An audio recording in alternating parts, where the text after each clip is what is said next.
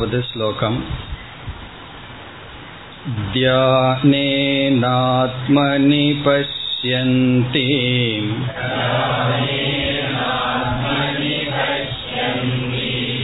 केचिदात्मानमात्मना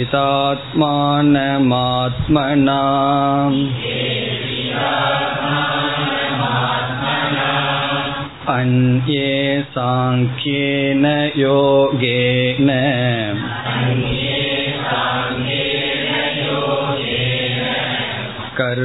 कर्मयोगेन चापरे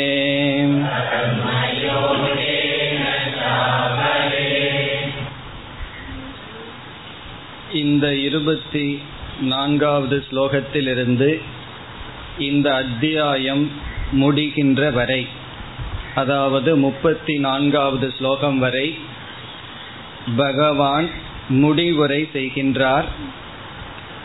இந்த அத்தியாயத்தில் என்ன கருத்தை கூற விரும்பினாரோ அதை கூறி முடித்து விட்டார்.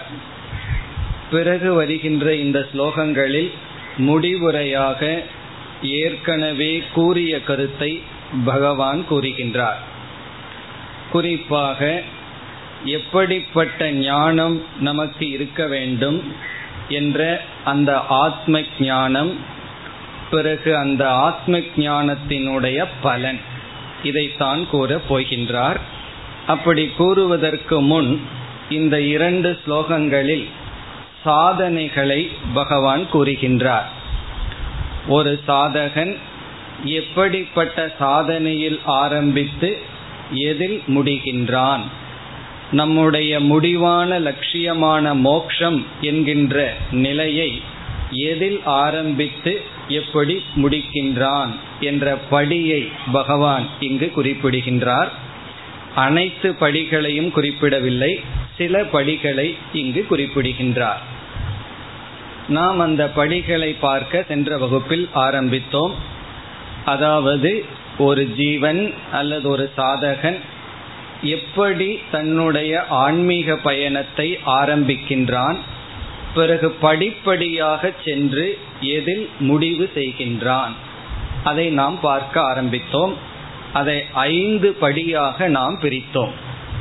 நாம் செய்கின்ற அனைத்து சாதனைகளையும் ஐந்து படியாக பிரித்து முதல் படி கர்மயோகம் என்று பார்த்தோம்.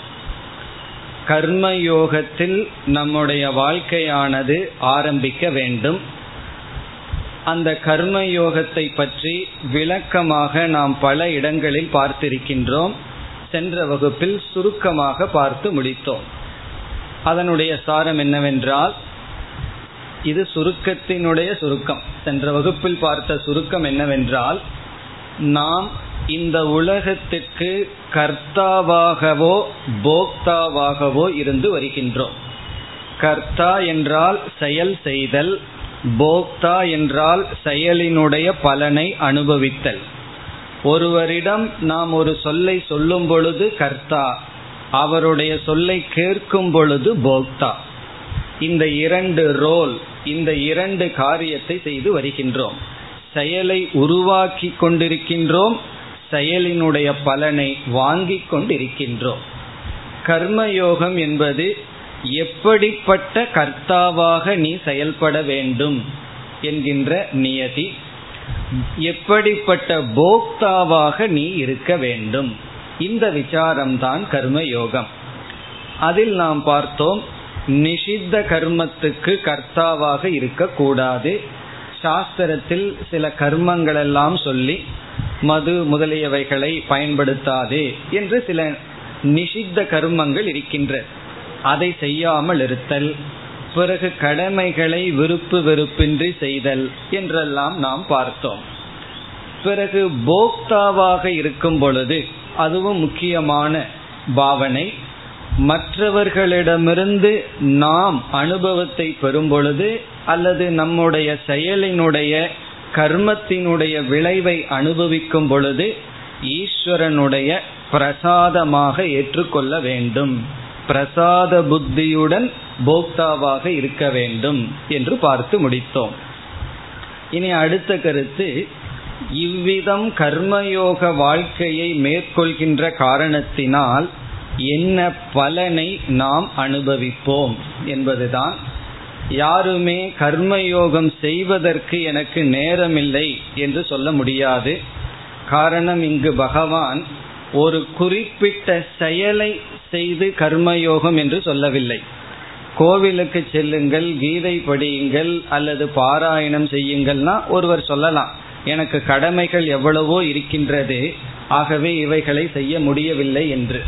ஆனால் இங்கு கர்மயோகம் என்பது நாம் எதை செய்து கொண்டிருக்கின்றோமோ அதில் இருக்க வேண்டிய சரியான பாவனை ப்ராப்பர் ஆட்டிடியூட் நம்ம செய்து கொண்டிருக்கின்ற செயல்களிலேயே இருக்க வேண்டிய பாவனை. அதனால் தான் கூறுவார்கள் கர்மயோகத்துக்கு மிக அழகான ஒரு இலக்கணம். ஒர்க் ஈஸ் வர்ஷிப் என்று சொல்வார்கள். இது என்ன பெரிய அழகான லட்சணம் என்று நமக்கு தோன்றலாம். ஒர்க் அண்டு ஒர்ஷிப்பை தான் நம்ம பண்ணிட்டு இருக்கோம் நம்ம ஒர்க் பண்றோம் பிறகு ஒர்ஷிப் பண்றோம். ஒர்ஷிப்னு என்ன? பகவானை வணங்குதல். பிறகு நம்ம நம்ம காரியத்தை செய்து கொண்டிருக்கின்றோம். இப்ப நம்முடைய வாழ்க்கையையும் இறைவனை நாம் நாடுதலையும் பிரித்து விட்டோம். கர்மயோகம் என்பது நம்முடைய வாழ்க்கையே. காலையில் எழுந்திருப்பது முதல் கொண்டு உறங்கும் வரை செய்கின்ற அனைத்து செயலிலும் இருக்க வேண்டிய பாவனையை பற்றிய விசாரம்தான் கர்மயோகம். எப்படிப்பட்ட ஆட்டிடியூட் பாவனையுடன் நீ இந்த உலகத்தில் வாழ வேண்டும். இது மிக சுலபமானது ஆரம்பத்தில் இருக்கின்ற படி. இனி இதனுடைய பலன் என்ன என்ற கேள்வி வரும்பொழுது ஒரு ஜீவன் கர்மயோகப்படி வாழ்க்கை வாழ்ந்து வந்தால் அவனுக்கு கிடைக்கின்ற முதலில் சாதாரணமான பலன் என்னவென்றால் the relative peace of mind என்று சொல்வார்கள். அப்பொழுதுக்கு மனம் ஓர் அமைதியை அடையும். கர்மயோகப்படி இல்லாமல் இருந்தால் விதவிதமான எதிர்பார்ப்புகள் பிறகு நான் தான் போக்தா நான் தான் கர்த்தா என்ற எண்ணத்தினால் மனம் சஞ்சலப்பட்டு கொண்டிருக்கும். விருப்பு வெறுப்புகள் நம்மை பாதித்து கொண்டே இருக்கும். இந்த கர்ம யோகத்தினுடைய முதல் பலன் மனது ஓரளவு அமைதியை அடையும். விருப்பு வெறுப்பினுடைய பிடியிலிருந்து சற்று விடுதலை அடைவோம். ஓரளவு நமக்கு விடுதலை கிடைக்கும். மற்றவர்களை காட்டிலும் ஓரளவு மன நிறைவுடன் வாழ முடியும். பிறகு இந்த அமைதியினுடைய விளைவு என்னவென்றால் நம்முடைய அறிவில் ஒரு தெளிவு உருவாகும். அறிவானது செயல்பட துவங்கும். எல்லாத்துக்கும் அறிவு இருக்கின்றது. அந்த அறிவை வந்து ஏதோ ஒரு தவறான விதத்தில் செயல்படுத்துவார்கள். இங்கு சரியான விதத்தில் அந்த அறிவை செயல்படுத்த இந்த கர்ம யோகம் துணை புரியும். என்ன அறிவு என்றால் எது நிலையானது எது நிலையற்றது எது உண்மையில் என்னுடைய லட்சியம் நான் வாழ்க்கையில் அடைய வேண்டியது என்ன என்ற அறிவானது நமக்கு தோன்றும். இப்பொழுதுதான் எனக்கு அந்த அறிவு இருக்கின்றது. இது என்ன பெரிதா புதியதாக இந்த அறிவு வர வேண்டும் என்று தோன்றலாம். நமக்கு எது அனர்த்தமோ அதை நாம் லட்சியமாக வைத்துக்கொண்டு அதன் பின் சென்று கொண்டு இருக்கின்றோம். பிறகு அதனுடைய துயரம் தெரிந்ததற்கு பிறகு நாம் அதை விட்டு ஓடுகின்றோம். பிறகு அது நம்மை விட்டு ஓடுவதில்லை. அப்படி நம்முடைய லட்சியமே நமக்கு தெரிவதில்லை. எது நம்முடைய லட்சியம்? அதற்கான சாதனை என்ன என்ற அறிவு நமக்கு இருப்பதில்லை. இந்த அறிவானது கர்மயோகத்தினுடைய பலன். இப்ப கர்மயோகத்தினுடைய நேரடியாக உடனடியாக அனுபவிக்கின்ற பலன் மன நிறைவு நமக்கு கிடைக்கும் புண்ணியம் கிடைக்கும் மன அமைதி. அந்த அமைதியினுடைய விளைவு அறிவில் நமக்கு ஒரு தெளிவு கிடைக்கும். எதை நாம் நாட வேண்டும் எப்படி நாட வேண்டும் என்று. இதைத்தான் நாம் நித்திய அனித்திய வஸ்து விவேக என்று சொல்கின்றோம். நித்தியம்னா எது? மெய்ப்பொருள். அனித்தியம்னா எது? தோற்றத்தில் மட்டும் இருக்கின்றது ஆனால் உண்மையில் இல்லை என்ற அனித்திய. இதை பற்றிய அறிவானது நமக்கு கிடைக்கும். இனி அடுத்த கேள்வி இந்த அறிவினுடைய விளைவென்ன இது நிலையானது இது நிலையற்றது என்ற அறிவு எனக்கு கிடைத்து விட்டால் அந்த அறிவின் விளைவானது நிலையானதை நாம் நாடுவோம். அதற்கு பெயர் முமுட்சுத்துவம் எது நிலையானதோ அது நம்முடைய குறிக்கோளாகும். பிறகு நிலையற்றதிலிருந்து நாம் விலகி வருவோம். அனர்த்தத்திலிருந்து நாம் விலகி வருவோம். அப்படி விலகி வருவது வைராகியம் என்று சொல்லப்படுகிறது. இவ்விதம் கர்மயோகமானது இந்த மூன்று விதமான குணத்தை நமக்கு கொடுக்கின்றது முதலில் அறிவை கொடுக்கின்றது. அறிவினுடைய விளைவாக நித்திய அனித்திய அறிவினுடைய விளைவாக நித்தியமான பொருளை நாடுதல் என்ற முமுட்சுத்துவத்தை கொடுக்கும் மோக்ஷத்தில் நாட்டத்தை கொடுக்கும் பிறகு நிலையற்றதிலிருந்து விலகி வருகின்றோம். அந்த வைராகியத்தை இந்த கர்மயோகமானது நமக்கு கொடுக்கின்றது. இது ஒரு பெரிய விசாரம் சாஸ்திரத்தில் இருக்கின்றது. இந்த கர்மயோகப்படி ஒருவன் வாழ்ந்தால் கர்மயோகம் எவ்வளவு தூரம் ஒருவனுக்கு பலனை கொடுக்கும் என்பதில் பெரியவர்களுக்குள் பெரிய விசாரம் செய்து ஒருவர் என்ன சொல்கின்றார்?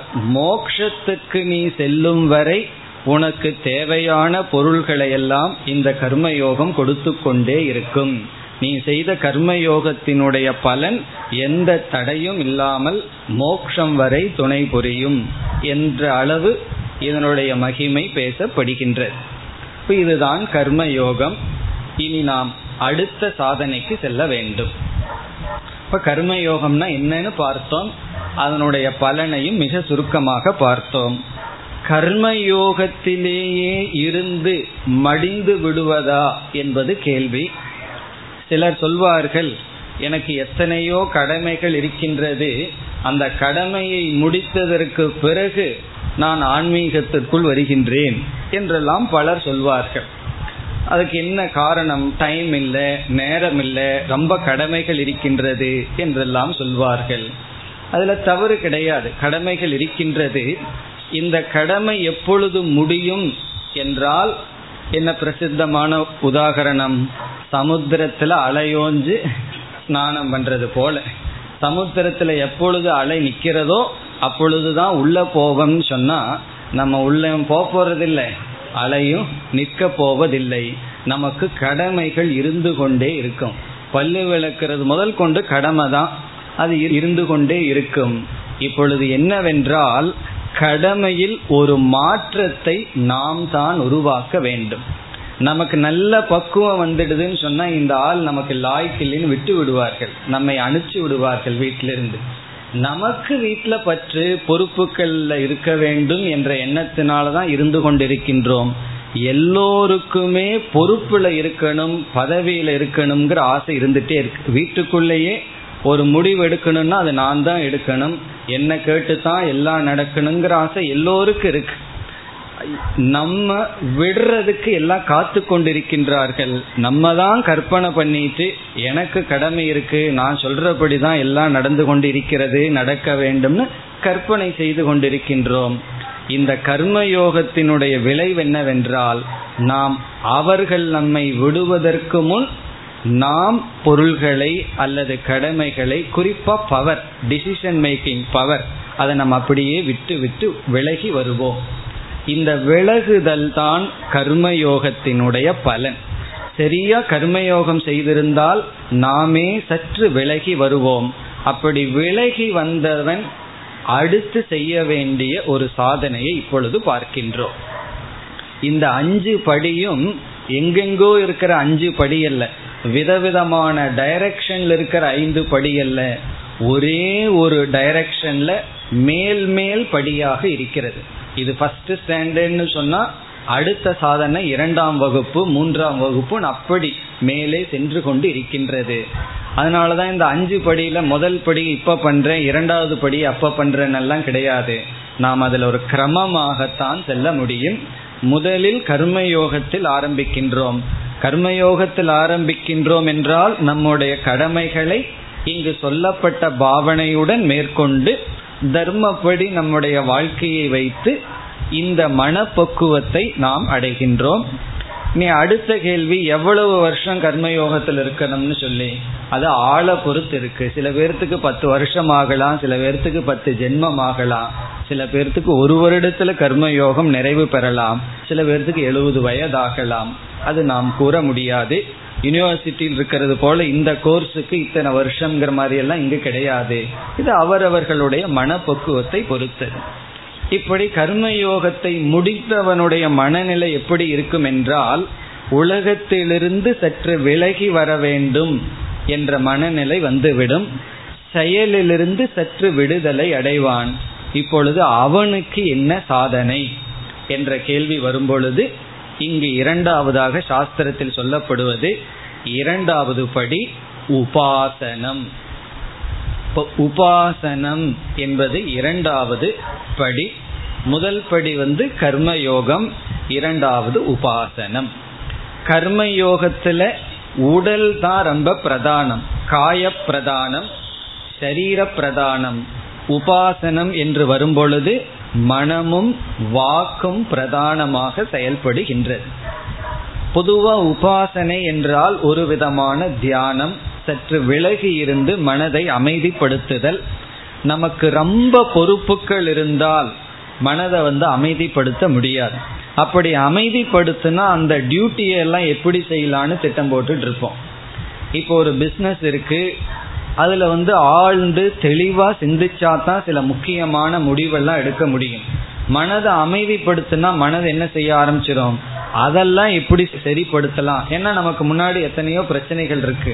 அதை எப்படி தீர்வு காணலாம்னு மனது அதுக்கு போயிடும் அப்ப தியானத்தினுடைய பிரயோஜனம் என்னன்னா நல்லா பிசினஸ் பண்ணுவோம். அப்படித்தான் சொல்லி தியானம் எல்லாம் இப்ப நல்லா பிரசித்தி ஆகி கொண்டிருக்கின்றது நீங்கள் மனதை அமைதிப்படுத்தினால் தெளிவான முடிவெடுக்க முடியும். உடல் ஆரோக்கியமாக இருக்கும் என்றுதான் சமுதாயத்திற்குள்ள உபாசனை பிரசித்தமாக இருக்கின்றது. அது நல்லதுதான். வேற விதத்துல முடிவெடுக்கிறதுக்கு பதிலா இப்படி மனதை அமைதிப்படுத்தி முடிவெடுக்கிறதெல்லாம் நல்லதுதான். ஆனால் நம்ம பிஸ்னஸை இம்ப்ரூவ் பண்றதுக்காக இங்கு உபாசனை சொல்லவில்லை. அதெல்லாம் முடித்து வந்தவர்களுக்கு வேறு ஒரு முக்கிய பிரயோஜனத்துக்கு இரண்டாவதாக உபாசனம் அல்லது தியானம் என்கின்ற சாதனை சொல்லப்படுகிறது. எதற்காக என்றால் இங்கு உபாசனம் என்றால் ஒரு விதமான தியானம் தான் இந்த தியானத்திலேயே பல படிகள் இருக்கின்றது. அதுல எல்லா படிகளும் இந்த உபாசனம் என்கின்ற சாதனைக்குள் அடங்குகின்றது. இப்ப இங்கு இருக்கின்றவர்களுடைய மனநிலை என்ன என்று பார்த்தால் வெளி உலகத்துல சென்று செயல்பட வேண்டும் என்றால் ரஜோகுண ரொம்ப இருந்து வெறுப்பு வெறுப்புகள் எல்லாம் ரொம்ப திக்கா இருந்ததுன்னு வச்சுக்கோமே. அடர்த்தியாக இருந்தால் அவர்களால ஒரு மணி நேரம் சும்மா அமரவே முடியாது. நம்ம ஏன் சும்மா அமர முடியவில்லைனா ஆசை விருப்பு வெறுப்புகள் எல்லாம் நம்ம செயல்ல தூண்டி கொண்டு தள்ளி கொண்டே இருக்கின்றது. இங்கு கர்ம யோகத்துல இந்த விருப்பு வெறுப்பினுடைய போர்ஸ் அதனுடைய வேகமெல்லாம் குறைந்தவுடன் நம்மால் அமர முடியும். ஆனால் இந்த கர்மத்திலேயே செயல்களிலேயே சிந்தனையிலேயே மனது இருந்து இருந்து நாம் ஒரு இடத்துல உடல் அமர்ந்து விட்டது ஆனால் மனம் அமராது. நம்ம உடம்பு வேணா ஒரு ரூம்ல இருந்துரும். அது இருக்கிறதே பெரிய விஷயம். ஆனா இந்திரியங்களும் மனதும் சஞ்சலப்பட்டு கொண்டே இருக்கும். எவ்வளவு வயசாகுதோ அவ்வளவு தூரம் மெமரியில கொஞ்சம் லோடு அதிகமா இருக்கும் அதனால என்னன்னா இந்த சிந்தா விருத்தஸ்தாவது சிந்தா சக்தகன்னு சொன்னது போல இந்த மெமரிக்குள்ள போய் மனதானது சஞ்சலித்து கொண்டே இருக்கும். நமக்கு தெரியும் இந்த பொருள் வந்து அனர்த்தத்தை கொடுக்கின்றது. அதை சிந்திக்கிறதுனால ஒரு பலனும் இல்லைன்னு நமக்கு நன்கு தெரியும். தெரிந்த போதிலும் இந்த பழக்க தோஷத்தினால் மீண்டும் மனமானது அந்த விஷயத்திற்கும் ராகத்வேஷத்திற்கு செல்கின்றது. முன்ன வந்து உடலளவில் சென்று கொண்டிருந்தான். இப்பொழுது மனதளவில் இந்த ராகத்வேஷமானது ஒருவனை மன அமைதிப்படுத்தாமல் வைத்து கொண்டு இருக்கின்றது அப்பொழுது என்ன செய்வது என்றால் அப்பொழுதுதான் இங்கு உபாசனம் அல்லது தியானம் என்ற சாதனை சொல்லப்படுகிறது. இந்த தியானம் என்பது ஆரம்பத்தில் மனதை கவனித்து மனதனுடைய போக்கில் போய் நம்முடைய மனதை அமைதிப்படுத்துதல். அதுல ஒரு முக்கியமான தியானம்ங்கிறது நம்ம பார்த்திருக்கோம் பயிற்சியும் செய்துள்ளோம். ஜபம் என்கின்ற ஒரு விதமான தியானம். நம்ம ஐந்து படியில தியானத்தை பார்த்து கொண்டு இருக்கின்றோம் இப்ப வந்து வேல்யூ மெடிடேஷன் பண்புகளை எடுத்து தியானம் பண்ணிட்டு இருக்கோம் ஆரம்பத்துல மனதை அமைதிப்படுத்துற தியானம் பயிற்சி செய்தோம். அதற்கு பிறகு மனதை ஒருமுகப்படுத்த ஜபம் என்கின்ற தியானத்தை மேற்கொண்டோம். இது போன்ற சாதனைகளை மேற்கொள்ளுவதுதான் இரண்டாவது படி. இப்ப இரண்டாவது படி என்னவென்றால் மனதை அமைதிப்படுத்துதல் இந்த சஞ்சலமாக இருக்கின்ற மனதை ஒரு இடத்துல நிறுத்தி பழகுதல் பிறகு வந்து ஒருமுகப்படுத்தி பழகுதல் மனதை ஒரு இடத்துல பொருத்தி பழகுதல். இதற்கெல்லாம் பாராயணம் செய்தல் பூஜை செய்தல் இப்படிப்பட்ட தியானத்தில் ஈடுபடுதல் இவைகளெல்லாம் சாதனை. இதையெல்லாம் சுருக்கமா நம்ம உபாசனம் என்று சொல்கின்றோம். இப்ப இந்த உபாசனையில இறைவனுடைய நாமம் அந்த பக்திங்கிறது ரொம்ப முக்கியம். பகவானை விட்டுட்டு நம்ம உபாசனை செய்தால் ஒரு தெராப்பி மாதிரி போயிடும் ஏதோ ஒன்ன மனதில் நினைக்கணும் அவ்வளவுதானே ஒன்று ரெண்டு மூணு சொல்லிட்டு இருக்கிறேன்னு சொன்னா தவறு கிடையாது. மனது ஒருமுகப்படும். நமக்கு ஒருமுகப்படுவது மட்டும் முக்கியமல்ல. எந்த விதமான சஞ்சலமும் இல்லாமல் மனதை ஒருமுகப்படுத்தி பழகுவது மட்டும் முக்கியமாக இருந்தால் இந்த அசுரர்களெல்லாம் அவ்வளவு தூரம் ரொம்ப பண்ணி பழகி இருக்கார்கள் ஆனால் தவத்தை முடிச்சு வந்தவுடனே எப்படி வந்தார்கள். அதுபோல நம்ம வந்துடுவோம் அதனால நம்ம பகவானுடைய ரூபம் அந்த பக்தியுடன் உபாசனை செல்ல வேண்டும். அதனாலதான் உபாசனை என்று வரும் பொழுதே நம்முடைய சாஸ்திரம் பக்தியை இணைத்து விடுகின்றது. கர்மயோகத்திலையும் பக்தி இருக்கின்றது. ஏன்னா பகவானுடைய பிரசாதமா நான் எடுத்துக்கணும்னா பகவான் மீது பக்தி இருந்தா தானே எடுத்துக்கொள்ள முடியும். ஆனா பக்தியினுடைய முக்கியத்துவம் அதிகமாக உபாசனையில் பேசப்படும். இப்ப பகவானுடைய ரூபத்தை நினைத்தல் பகவானுடைய நாமத்தை ஜபம் செய்தல் பிறகு பகவானை பற்றிய அறிவு அடைந்து அடைந்து அந்த பகவானே விஸ்வரூபமாக இருக்கின்றார் என்றெல்லாம் மனதை விரித்தல். இவ்விதம் மனதினுடைய சஞ்சலத்தை குறைத்தல் மனதை ஒருமுகப்படுத்துதல் மனதை சற்று விரித்தல். இதெல்லாம் இரண்டாவதாக சொல்லப்படுகின்ற உபாசனை என்ற சாதனையில் அடங்குகின்றது. ஒருவன் எடுத்த உடனே உபாசனையெல்லாம் செய்ய முடியாது. காரணம் என்னன்னா விருப்பு வெறுப்புகள் ரொம்ப உள்ள வச்சுட்டு நம்ம கண்ணை மூடியெல்லாம் உட்கார முடியாது. அப்படி உட்கார்ந்தோம்னு சொன்னா அந்த விருப்பு வெறுப்புகள் நம்மை வந்து ரொம்ப பாதிக்கும். ஆகவே சற்று கர்மயோகத்திலிருந்து பிறகு சிறிது சிறிதாக விலகி வர வேண்டும். இது எவ்வளவு நாள்னா இது எவ்வளவு நாள் நாம் செய்தால் மனம் அமைதி அடைந்து மனம் ஒருமுகப்பட்டு பிறகு மனம் சற்று விரியுமோ? இந்த சுயநலத்தை எல்லாம் விட்டு கொஞ்சம் நம்ம குடும்பம்ங்கிறது மட்டும் இல்லாம கொஞ்சம் இந்த உலக பார்வை எல்லாமே ஈஸ்வரனுடைய சுரூபம் என்ற அளவு மனது விரிக்க வேண்டும். அது உபாசனம் என்கின்ற இரண்டாவது ஸ்டேஜ் இரண்டாவது படி. இந்த உபாசனையில நமக்கு ஸ்ரத்தை கிடைக்கும் மன அமைதி கிடைக்கும் இந்திரியத்தினுடைய அமைதி கிடைக்கும். இதெல்லாம் தான் சமக தமக ஸ்ரத்தா சமாதானம் என்றெல்லாம் பேசப்பட்டிருக்கின்றது. இவ்விதம் கர்மயோகத்தில் ஓரளவு பக்குவத்தை அடைந்து உபாசனம் என்ற சாதனையில் அடுத்த பக்குவத்தை ஒரு ஜீவன் அடைய வேண்டும். நம்மெல்லாம் கர்மயோகம் உபாசனைன்னு தெரியாமையே சில சமயங்கள்ல சாதனையில ஈடுபட்டு இருப்போம். நாம இதைத்தான் பண்றோம்னு தெரிஞ்சு ஈடுபட்டு இருக்கலாம். சில சமயம் தெரியாமலேயே வீட்டில் பூஜை பண்றது பாராயணம் பண்றது இப்ப இந்த நவராத்திரி இதெல்லாம் வரும்போது லலிதா சசர்நாமத்தை சொல்றது பல மணி நேரங்கள் அமர்ந்து படித்தல் இதெல்லாம் என்னன்னா ஒரு விதமான உபாசனை தான். இது உபாசனைன்னு நமக்கு தெரிஞ்சிருக்காது. ஆனாலும் நம்மளுடைய சரியான பரம்பரையில வந்தோம்னா நம்மை அறியாமல் இதுல எல்லாம் நம்ம ஈடுபட்டு கொண்டு இருப்போம் அதுக்கெல்லாம் ஒரு பேசிக்க ஸ்ரத்த இருந்திருந்தால் நம்ம ஈடுபட்டு கொண்டு இருப்போம் இதுதான் உபாசனைன்னு தெரிஞ்சுதான் ஈடுபடணுங்கிற அவசியம் கிடையாது. இப்படி இந்த ரெண்டு சாதனையும் செய்து முடித்தால் அவர்களுடைய மனநிலை எப்படி இருக்கும்? இனி அடுத்த சாதனை என்ன என்பது கேள்வி. இந்த ரெண்டு சாதனை செய்து முடித்தவர்களுக்கு காயிக வாச்சிக்க மானச லெவல்ல உடல் மனம்ங்கிற லெவல்ல செம்மையாயிருக்கும். அடுத்தது வந்து இந்த விஜயானமய கோஷம்னு சாஸ்திரம் ஒன்று சொல்லுது. விஜயானமய கோஷம்னா என்ன? நம்முடைய புத்தி. நம்முடைய புத்திய வந்து விஜயானமய கோஷம்னு சொல்கின்றது. ஒருவர் சொன்னார் என்னுடைய விஜயானமய கோஷம் பூரா இப்ப அஜானமயமா இருக்குனார். அப்படி அஜானமயமா இருக்கிற இந்த விஜயானமய கோஷத்துல ஒரு பெரிய மாறுதல் ஏற்படும். அது சாதாரண மாறுதல் அல்ல. என்ன மாறுதல் என்றால் இந்த மெய்ப்பொருளை பற்றிய அறிவை நான் அடைந்தாக வேண்டும். மெய்ப்பொருளை அடைதல் ஆத்ம தத்துவத்தை நான் அடைதல் என்பது ஆத்ம ஞானத்தை அடைதல் என்று அந்த ஞான வேர்க்கை நமக்கு ஏற்படும். முன்ன வந்து ஏதோ மனதுக்குள்ள உண்மையை அடையணும் உண்மையை அடையணும்னு ஒரு முமுக்ஷுத்துவம் முமுக்ஷுத்துவம்னா முமுக்ஷுத்துவங்கிற வார்த்தைக்கே மோக்ஷத்தை அடைய இச்சை. இந்த முமுக்ஷு வந்து அடுத்ததா முன்னேறுவான். அதற்கு பெயர் ஜிக்ஞாசு அப்படின்னு சொல்றது. ஜிக்ஞாசுங்கிற வார்த்தை கேள்விப்பட்டிருப்பீர்கள். ஜிக்ஞாசு என்றால் ஞாதும் இச்சுகு. முமுக்ஷுத்துவம் அப்படின்னா மோக்தும் இச்சுகு. மோக்ஷத்தை அடையணும்னு ஆசை முமுக்ஷுத்து. ஜிக்ஞாசுனா நான் தெரிஞ்சுக்கணும் என்று அவனுக்கு அறிவு பசியானது ஏற்படும். நமக்கு வயிற்று பசி தான் ஏற்பட்டு பழக்கம். இது காதுல பசி ஏற்படும்.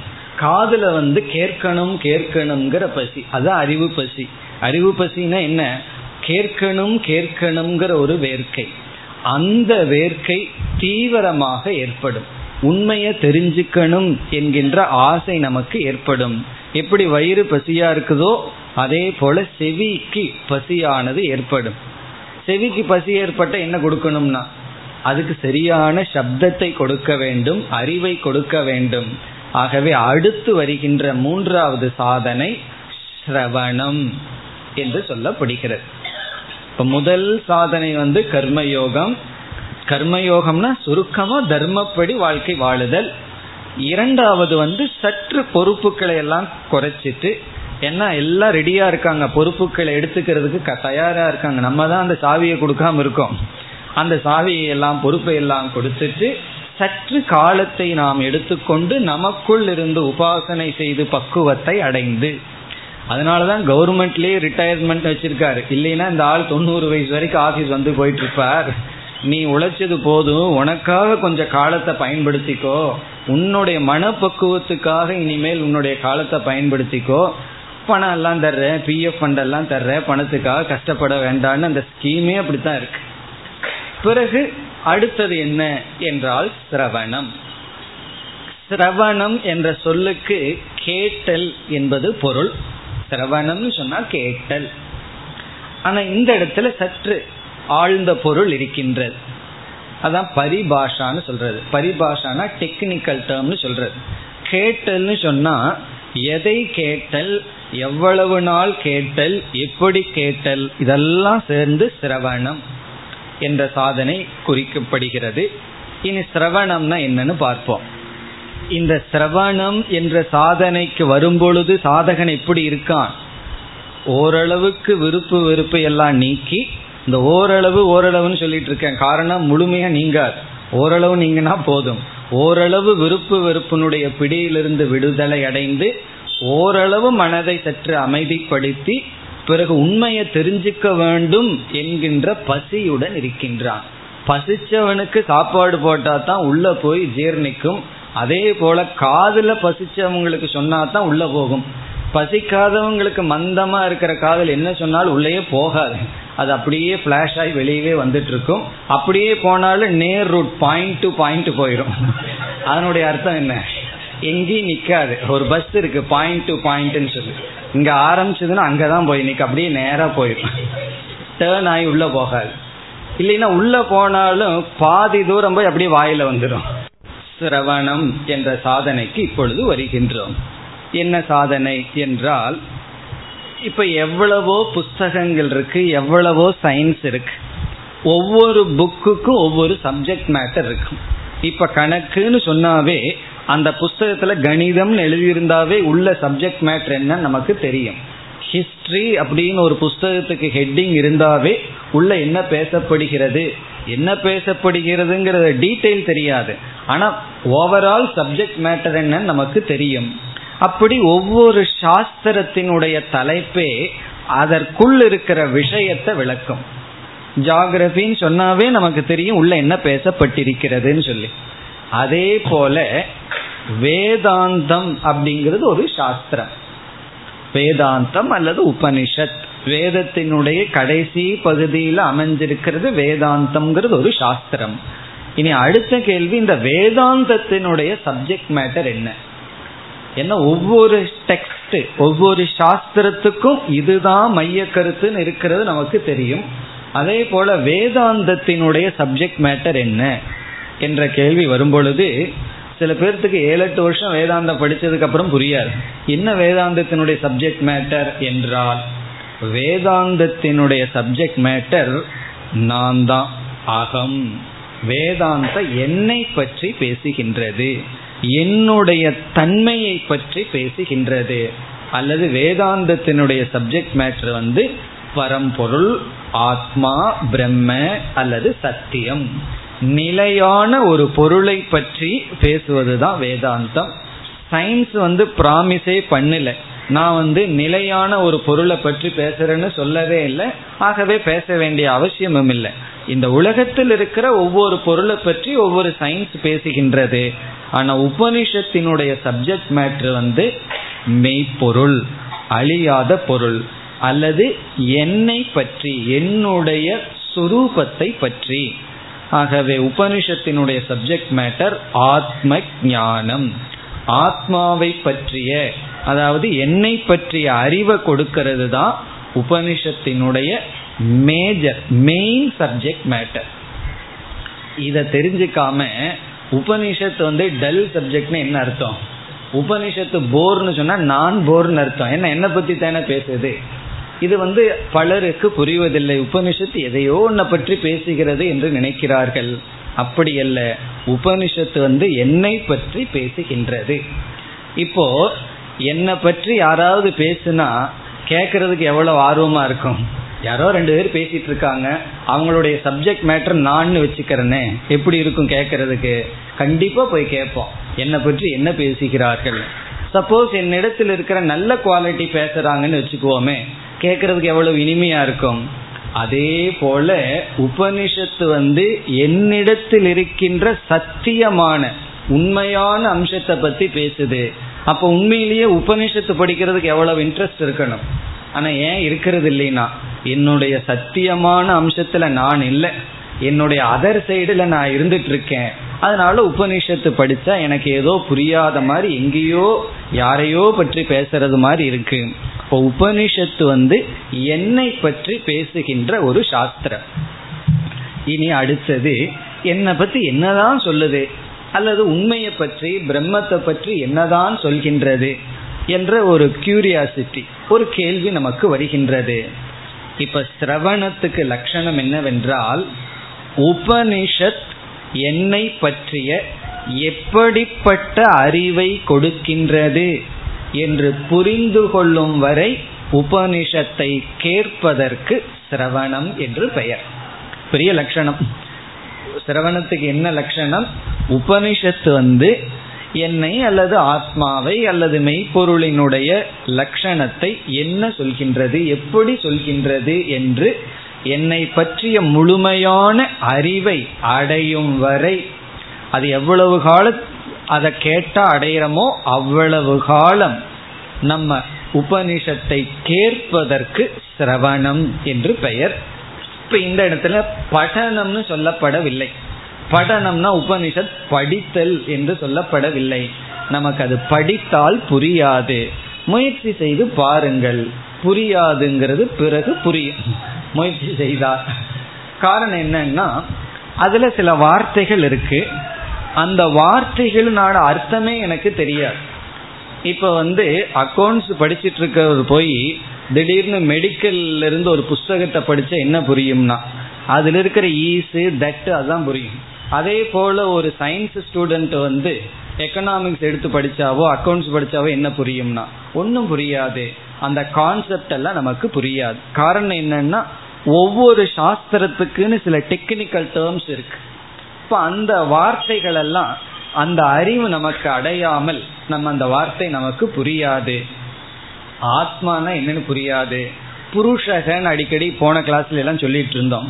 புருஷகன என்ன ஹஸ்பண்டை பத்தி சாமிஜி பேசிட்டு இருக்காருன்னு சந்தேகம் வந்துடும் சம்சாரத்திலிருந்து விடுதலை அடையிறதா மோக்ஷம்னா அப்ப என்ன சந்தேகம் வந்துடும் எங்கிட்ட இருந்து விடுதலை அடையிறதுக்காக இவர் வர்றாருங்க அப்படின்னு அந்த அம்மா நினைக்க. இந்த மாதிரி சந்தேகம் எல்லாம் வந்துடும் காரணம் என்ன? வேதாந்தத்துல ஒவ்வொரு வார்த்தைக்கு தனி அர்த்தங்கள் இருக்கின்றது. அப்படி அந்த வார்த்தை எதுவுமே நமக்கு புரியாது. அப்ப என்ன செய்யணும்னா புரிந்த ஒருவரிடம்தான் அதை கேட்டு நாம் புரிந்து கொள்ள வேண்டும். அதனாலதான் ஃபர்ஸ்ட்லயே சில நூல்கள் எல்லாம் எழுதி வச்சிருக்காங்க. இப்ப தத்துவ போதம் வேதாந்த சாரம்னெல்லாம் சில நூல்கள் இருக்கு. அந்த நூலினுடைய பர்பஸே சில டெக்னிக்கல் டேர்ம அறிமுகப்படுத்துறது தான் ஸ்தூல சரீரம் சூக்ம சரீரம் காரண சரீரம் ஜீவன் இப்படிப்பட்ட சில வார்த்தைகளை அறிமுகப்படுத்தி அந்த கான்செப்ட புரிய வச்சுட்டு பிறகு வந்து ஒழுங்கா சிஸ்டமேட்டிக்கா வேதாந்தத்தை படிச்சோம்னா உபனிஷத் என்னை பற்றி என்ன கருத்தை சொல்கின்றது என்னுடைய தன்மையை என்னவென்று சொல்கிறது என்று நமக்கு புரியும். அப்படி சில காலங்கள் தொடர்ந்து சாஸ்திரத்தை கேட்டலுக்கு சிரவணம் என்று பெயர். இப்ப எதுவரை கேட்கணும் என்றால் எதுவரை கேட்டா உபனிஷத்து இதுதான் உபனிஷத்தினுடைய சப்ஜெக்ட் மேட்டர் பிரம்மத்தினுடைய அல்லது என்னுடைய உண்மையான சொரூபம் இவ்விதம் விளக்குகின்றது என்று புரியும் வரை கேட்பதற்கு சிரவணம் என்று பெயர். இப்ப சிரவணத்துக்கு முன்னாடி உபனிஷத்து என்ன பற்றி பேசுது ஆனா என்ன பேசுதுன்னு தெரியல. என்ன என்னுடைய தன்மையை உபனிஷத்து விளக்குகின்றது ஆனா என்னுடைய தன்மை என்ன என்று எனக்கு தெரியவில்லை. இப்ப சிரவணத்துல என்ன கிடைக்குது? இதுதான் என்னை பற்றிய கருத்து உபனிஷத்தில் இருக்கின்றது என்று சில காலம் தொடர்ந்து கேட்டலுக்கு சிரவணம் என்று பெயர்.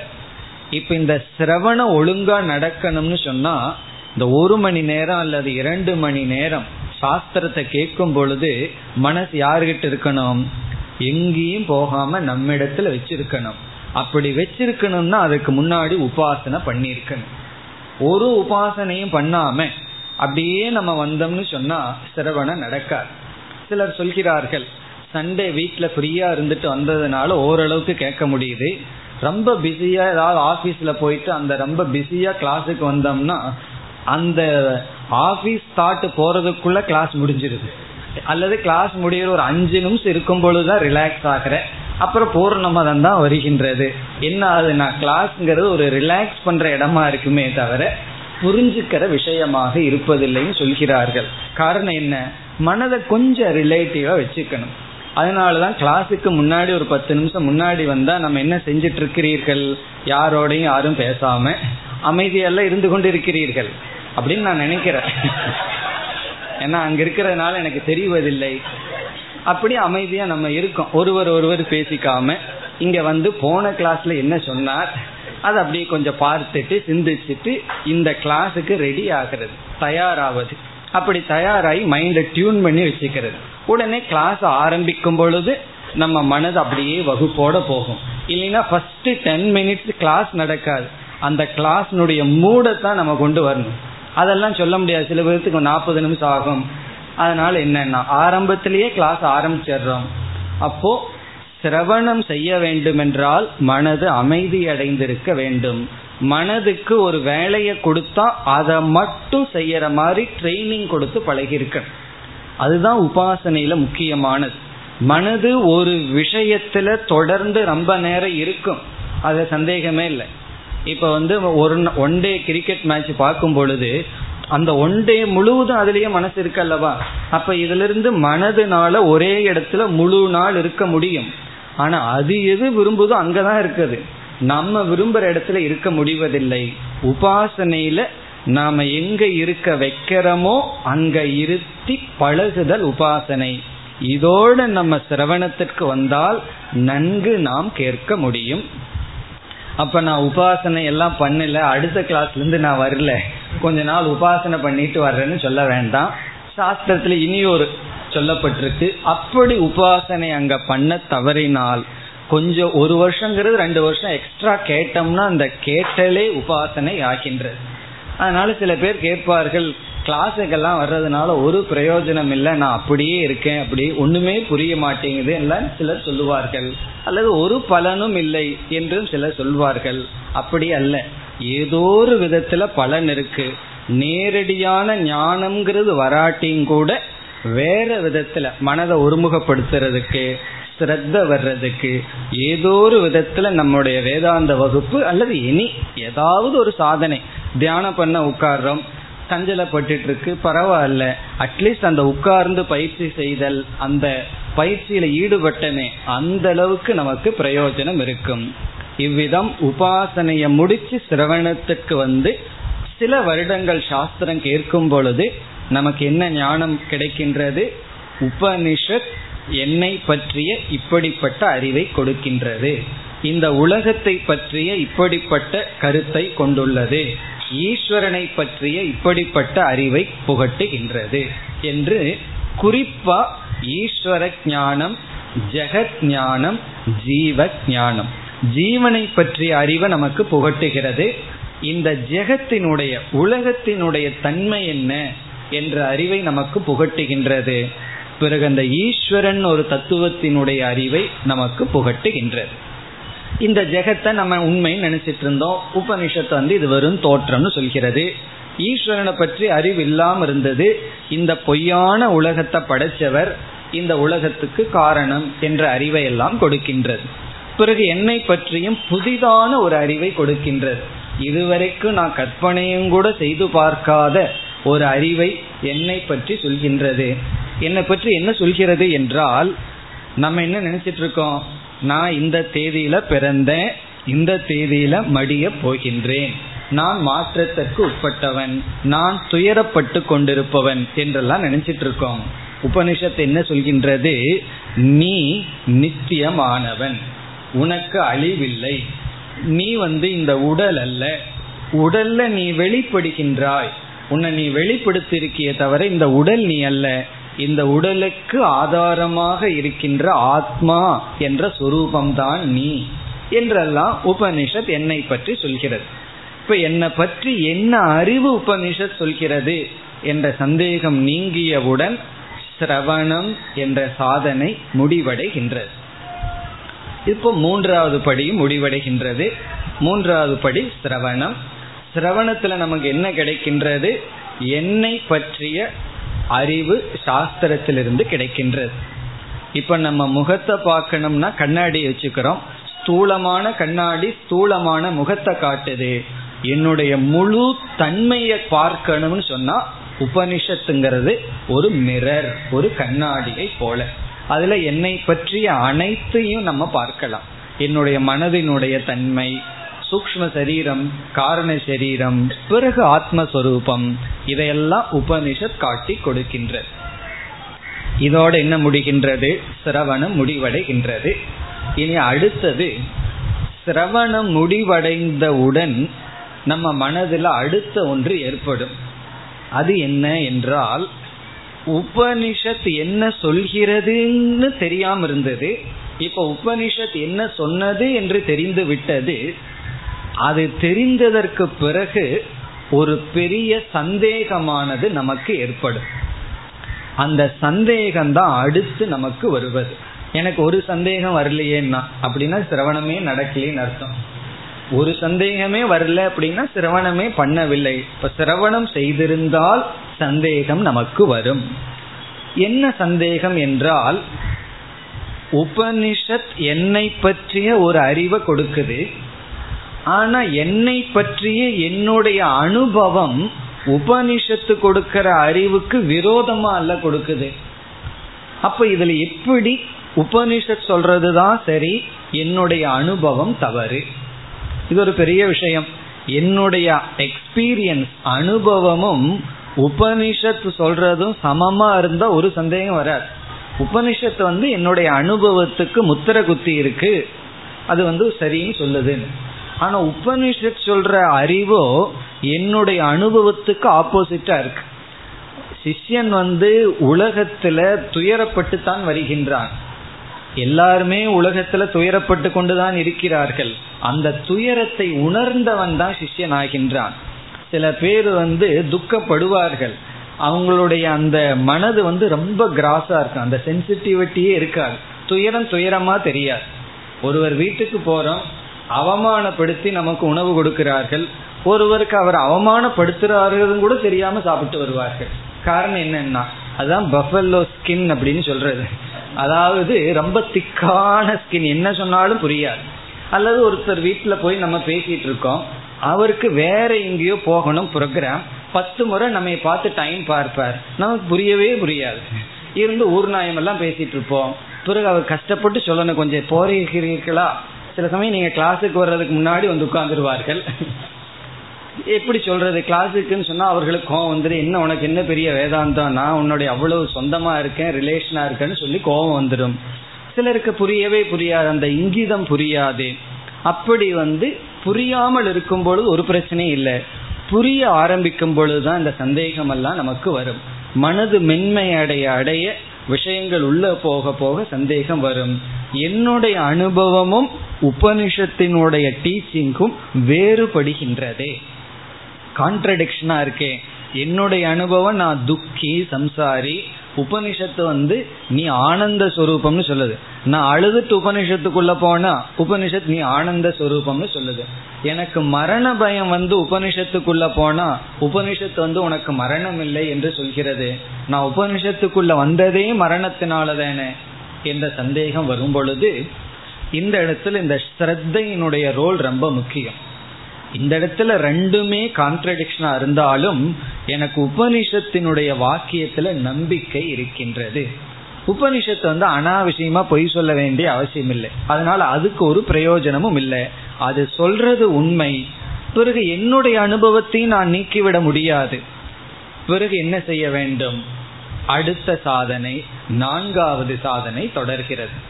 இப்ப நான்காவது சாதனை எந்த இடத்துல வருது? உபனிஷத்து வந்து என்ன பற்றி ஒன்னு சொல்லி விட்டது அது தெரியாத வரைக்கும் பிரச்சனை இல்லை. தெரிஞ்சதற்கு பிறகு என்னுடைய அனுபவத்துக்கும் உபனிஷத்தினுடைய டீச்சிங் உபதேசத்துக்கும் ஒரு கான்ட்ரடிக்ஷன் முரண்பாடு வர அதை எப்படி சால்வ் பண்றது? அதை எப்படி அதை அதை அந்தந்த இடத்துல வைக்கிறது? என்ற ஒரு நிலை ஏற்படும் பொழுது நான்காவதாக மனநம் என்ற சாதனை வருகின்றது. இப்ப சிரவணத்திற்கு பிறகு மனநம். சிரவணம் என்றால் கேட்டல் மனநம் என்றால் சிந்தித்தல். ஆழ்ந்து சிந்தித்தல்.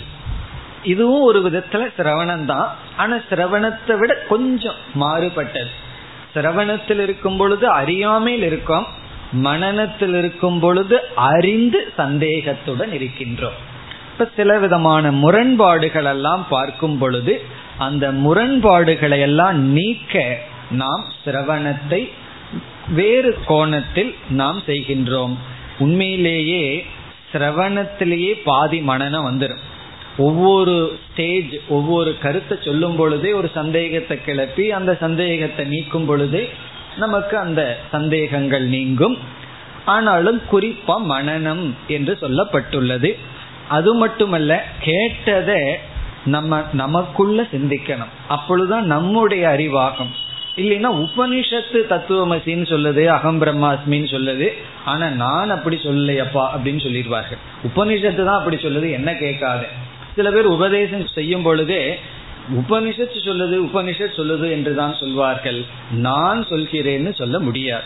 காரணம் என்ன? உபனிஷத் சொல்லுது அவ்வளவுதான். எனக்கு அது தெரியாது என்று வந்துவிடும். இப்ப மனநம் என்ற இடத்தில் சந்தேகத்தை நீக்க கேட்ட கருத்துக்களை நாம் ஆழ்ந்து சிந்தித்தல் அப்பொழுதுதான் நம்முடைய அறிவாக ஆகின்ற. இந்த மனநம்ங்கிற டாபிக் உள்ள போனா அது ரொம்ப பெருசா போகும். அது என்னன்னு பிறகு நம்ம பார்க்கலாம். இப்ப மனநத்தில் என்ன செய்கின்றோம்? சந்தேகங்களை நீக்குகின்றோம். என்னுடைய அனுபவம் வந்து உடலினுடைய அடிப்படையில் இருக்கு. உபனிஷத்து வந்து உடலை நீக்கிய ஆத்மாங்கிற அடிப்படையில தான் பேசுது. உபனிஷத்து வந்து உடலை நித்தியம்னு சொல்லல. உடல் அனித்தியம்தான் உடல் மரணத்துக்கு உட்பட்டது தான். ஆனா இந்த ஆத்மாங்கிறது தான் மரணம் இல்லை என்றெல்லாம் சொல்கின்றதுன்னு நம்ம பிரித்து சந்தேகத்தை நீக்கி புரிந்து கொள்ளுதல் மனநம். அது நான்காவது ஸ்டெப் இனி ஐந்தாவது படி என்ன? லாஸ்ட் ஸ்டேஜ் கடைசி படி. கடைசி படி எப்படி வருது? ஃபர்ஸ்ட் கர்மயோகம் செய்து அடுத்தது உபாசனை செய்து பிறகு சிரவணம் செய்து மனநம் செய்து ஒருவன் இருந்தால் அவனுடைய மனது எப்படி இருக்கும்னு பார்த்தோம்னா எந்த விதமான சந்தேகமும் இல்லாமல் நான் ஆத்மஸ்வரூபம் நான் அழியாதவன் எனக்கு யாருடத்திலும் எந்த சங்கமும் கிடையாது இந்த உலகம் வெறும் காட்சி பொருள் நம்ம டெலிவிஷன் பார்க்கறது போல இவர்களுக்கு வந்து உலகத்தை பார்த்தாவே ஒரு டெலிவிஷன் தான். புதுசா சேனலே தேவையில்லை. கண்ணை திறந்து பார்த்தாவே விதவிதமான சேனல் ஓடிட்டு இருக்கும் அப்படி இந்த உலகம் வெறும் காட்சி பொருள் தான். இது அசத்தியம் மெய் அல்ல என்ற அறிவு தெளிவா இருக்கும். சந்தேகம் இல்லாமல் இருக்கும். அப்படி இருந்த போதிலும் மறுபடியும் ஒரு சாதனை தேவைப்படுகிறது. ஒரு தடை அவர்களால் அனுபவிக்கப்படுகிறது. என்ன தடை என்றால் இந்த நான் அழியாதவன் நான் ஆத்மஸ்வரூபம் இந்த உலகம் நிலையற்றது இதுல சுகம் இல்லை இது வந்து துக்க சுரூபம் அல்லது இது வெறும் தோற்றம்தான். இந்த ஞானம் இருக்கின்றதல்லவா? இந்த ஞானம் அதனுடைய பலனை கொடுக்க ஒன்று தடையாக வந்து நிற்கின்றது. ஒரு அறிவு அடைஞ்சு அந்த அறிவு உடனே நமக்கு பிரயோஜனத்தை கொடுக்கணும். அந்த அறிவு பிரயோஜனத்தை கொடுக்க ஒரு தடை இங்கு வருகின்றது. அந்த தடையை நீக்க செய்வதுதான் ஐந்தாவது சாதனை. இப்ப ஐந்தாவது சாதனை வந்து ஞானம் அதனுடைய பிரயோஜனத்தை கொடுக்க இடையில் ஏதோ ஒரு தடை வந்து விட்டது. அது என்ன தடை என்ன சாதனை என்று நாம் பார்க்க வேண்டும். தடை என்னவென்றால் நம்முடைய சம்ஸ்காரங்கள் நம்முடைய வாசனைகள் தான் நம்ம ரொம்ப காலமா உடல் நான் உடல் நான் சொல்லி இந்த உலகம் உண்மை உலகம் உண்மைன்னு சொல்லி உலகம் வந்து எனக்கு சுகத்தை கொடுக்கும்னு உலகத்துல சென்று சென்று அப்படியே ஊறி இருக்கும். இந்த ஊருகா ஊறி இருக்கிறது போல அப்படியே ஊறி இருக்கு. திடீர்னு வந்து இந்த உலக நிலையற்றது நான் ஆத்மஸ்வரூபம்னு சொன்னா எந்த விதமான வாசனையினுடைய தூண்டுதலோ அல்லது வெளி உலகத்தினுடைய சூழ்நிலை இல்லாத பொழுது தெளிவா இருக்க முடிகிறது. நம்ம தனிமையான ஒரு இடத்துல எதையும் சிந்திக்காம அமைதியா இருக்கும் பொழுது இந்த அறிவு வேலை செய்யுது. அந்த நேரத்தில் அந்த அறிவினுடைய அவசியம் இல்லதான். ஆனா அப்பதான் வேலை செய்யும். பிறகு எப்பொழுது இந்த அறிவு தேவையோ அப்ப வேலை செய்யாது. செப்பலை போட்டு போன உடனே பழைய சுரூபம் நமக்கு வந்துடுது என்ன அர்த்தம்னு சொன்னா மீண்டும் பழைய ஆளா இருக்கும். கிளாஸ் முழுவதும் கோவப்படக்கூடாது அக்செப்ட் பண்ணிக்கணும்னு கேட்டு போய் கிளாஸ் முடிஞ்சு போன ஸ்கூட்டர் எடுத்து போன உடனே ஒரு சைக்கிள்காரன் குறுக்க வர்றான் உடனே கோவம் வந்து இவ்வளவு நேரம் என்ன படிச்சோம்னா நம்ம அக்செப்ட் பண்ணிக்கணும். அப்ப என்ன ஆகுதுன்னா உலகத்துக்குள்ள போன உடனே அந்த பழைய ஆள் தான் வர்றானே தவிர புதிய ஆள் வரவே மாட்டேங்கிறான். புதுசா நான் ஒருத்தனை கண்டுபிடிச்சு வச்சனே அவன் இருக்கிற இடம் தெரியாம சென்று விடுகின்றான். அப்ப அந்த அறிவை அடைந்து அடைந்ததற்றதாகிறது. ஏன்னா இந்த அறிவுக்கு நம்முடைய வாசனைகள் சம்ஸ்காரங்களே தடையாக நிற்கின்றது. அப்ப என்ன செய்யணும்னா இந்த அறிவு ஞானாபியாசம் என்று சொல்வார்கள். இந்த அறிவில் இருந்து கொஞ்ச நாள் பழக வேண்டும். புதுசா ஊறுகாய் போடுற மாதிரி தான். பழைய ஊறுகாய் தூக்கி போட்டு புதிதான ஒரு ஊறுகாய் போடணும். எவ்வளவு நாள்னா பழசு எவ்வளவு நாள் மென்மை அடைஞ்சதோ அவ்வளவு நாள் புதிதான நாணை எடுத்து புதிதான நான் கண்டுபிடிச்சு வச்சிருக்கிறேன் இப்போ உபநிஷத்துக்குள்ள போய் சந்தேகம் இல்லாம சிரவண மனநம் எல்லாம் பண்ணி அந்த நாணை எடுத்து அந்த நான்லேயே இருந்து பழகுதல். இதுவும் ஒரு விதமான தியானம். இந்த தியானத்தை நம்ம உபாசனை என்று சொல்வதில்லை. இந்த தியானத்திற்கு நிதித்தியாசனம் என்று பெயர். இப்ப நிதித்தியாசனம் என்றால் ஆத்ம ஞானத்தை தியானித்தல்.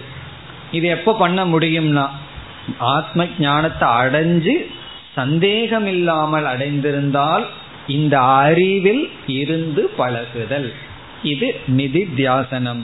இவ்விதம் இந்த நிதித்தியாசனம்ங்கிற சாதனையை செய்தால் இந்த ஞானம் அதற்கு ஒரு தடையாக யாருமே கிடையாது. முன்னெல்லாம் மற்றவர்கள் தடையாக இருந்தார்கள்.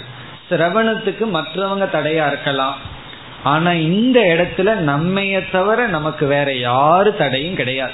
கடைசி பகைவன் இந்த உலகத்துல யாருன்னா நம்ம தான் கடைசியா யாரோட சண்டை போட்டு ஜெயிக்கணும்னா நம்மளிடத்துலதான். அதற்கு முன்னாடி மற்றவங்க எல்லாம் தடையா வந்து நிற்கலாம். கிளாஸுக்கு போறதுக்கு அனுமதி கொடுக்காம இருக்கலாம். அல்லது வேற ஏதாவது இரிட்டேட் பண்ணலாம். என்ன வேணாலும் செய்யலாம். ஆனா இறுதியா என்னிடத்துலதான் தடை இருக்கின்றது. அதை நீக்க நிதித்தியாசனம் என்கின்ற சாதனை. இப்ப இந்த அஞ்சு படிய பார்த்தோம்னா கர்மயோகத்தில் ஆரம்பிச்சு கொஞ்சம் தூய்மைப்படுத்தி பிறகு உபாசனையில வந்து அமைதிப்படுத்தி அமைதியான மனதுடன் சாஸ்திரத்துல போய் அறிவை அடைந்து பிறகு மீண்டும் சாஸ்திரத்தினுடைய துணை கொண்டு சந்தேகத்தை நீக்கி தெளிவான அறிவுடன் அந்த அறிவில் நிலை பெற மீண்டும் நாம் செய்கின்ற இந்த நிதித்தியாசன ரூபமான தியானம். இந்த அஞ்சு சாதனையையும் ஒருவன் பூர்த்தி அடைந்தால் அவனைத்தான் இங்கே பகவான் வந்து ஸ்தித பிரக்யன் என்றெல்லாம் அழைக்கிறார். ஞானி ஞான நிஷ்டன் குணாதீதன் அடுத்த அத்தியாயத்தில் அழைப்பார். பன்னெண்டாவது அத்தியாயத்துல பராபக்தன் என்று சொன்னார். அப்ப அவர்களுடைய குணங்கள் என்ன? அவர்களுடைய மனம் எப்படி இருக்கும்? இதெல்லாம் தான் ஞான பலம். அதெல்லாம் ஆங்காங்கு நமக்கு விளக்கப்படும். இப்ப ஞானத்தினுடைய பலன் சொல்லி எப்பொழுதெல்லாம் பகவான் சொல்றாரோ அப்பொழுது இந்த ஐந்து படிகளையும் கடந்து வந்து அந்த ஞானத்தினுடைய பலனை அனுபவிப்பவது அல்லது அந்த பலனை பற்றி பேசுதல். இப்ப இந்த ரெண்டு ஸ்லோகத்துல பகவான் இந்த ஐந்து சாதனைகள்ல மூன்று சாதனையை கூறுகின்றார். இப்ப இந்த இருபத்தி நான்காவது ஸ்லோகத்தில் மூன்று படிகளை பகவான் கூறுகின்றார். பிறகு வந்து ஞானம் என்ன எப்படிப்பட்ட ஞானம் அந்த ஞானத்தினால் என்ன பலன் என்பதையெல்லாம் கூறப் போகின்றார் நாம் அடுத்த வகுப்பில் ஸ்லோகத்திற்குள் செல்லலாம். ॐ पूर्णमधपूर्णमिधम् पूर्णात्पूर्णमुदच्छते पूर्णस्य पूर्णमादाय पूर्णमेवावशिष्यते ॐ शान्ति शान्ति शान्तिः